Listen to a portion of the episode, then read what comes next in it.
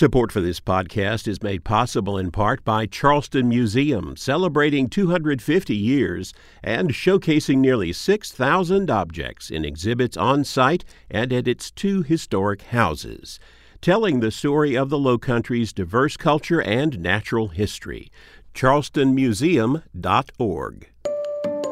This is Walter Edgar with South Carolina from A to Z. L is for Legaré, comma, James Mathewes, 1823 to 1859, writer, painter, inventor. A native of Charleston, Legaré graduated from the College of Charleston and then studied languages and literature in Baltimore.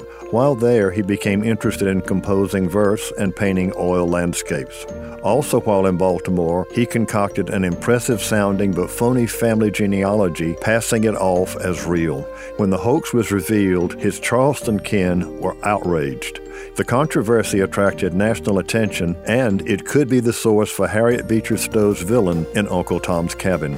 Legaré returned to Charleston, where he continued to paint and began writing poetry. Eventually, he and his wife moved to Aiken, where he turned to experimenting with mechanical inventions. James Mathewes Legaré obtained two U.S. patents, one of which was for plastic cotton, better known as celluloid.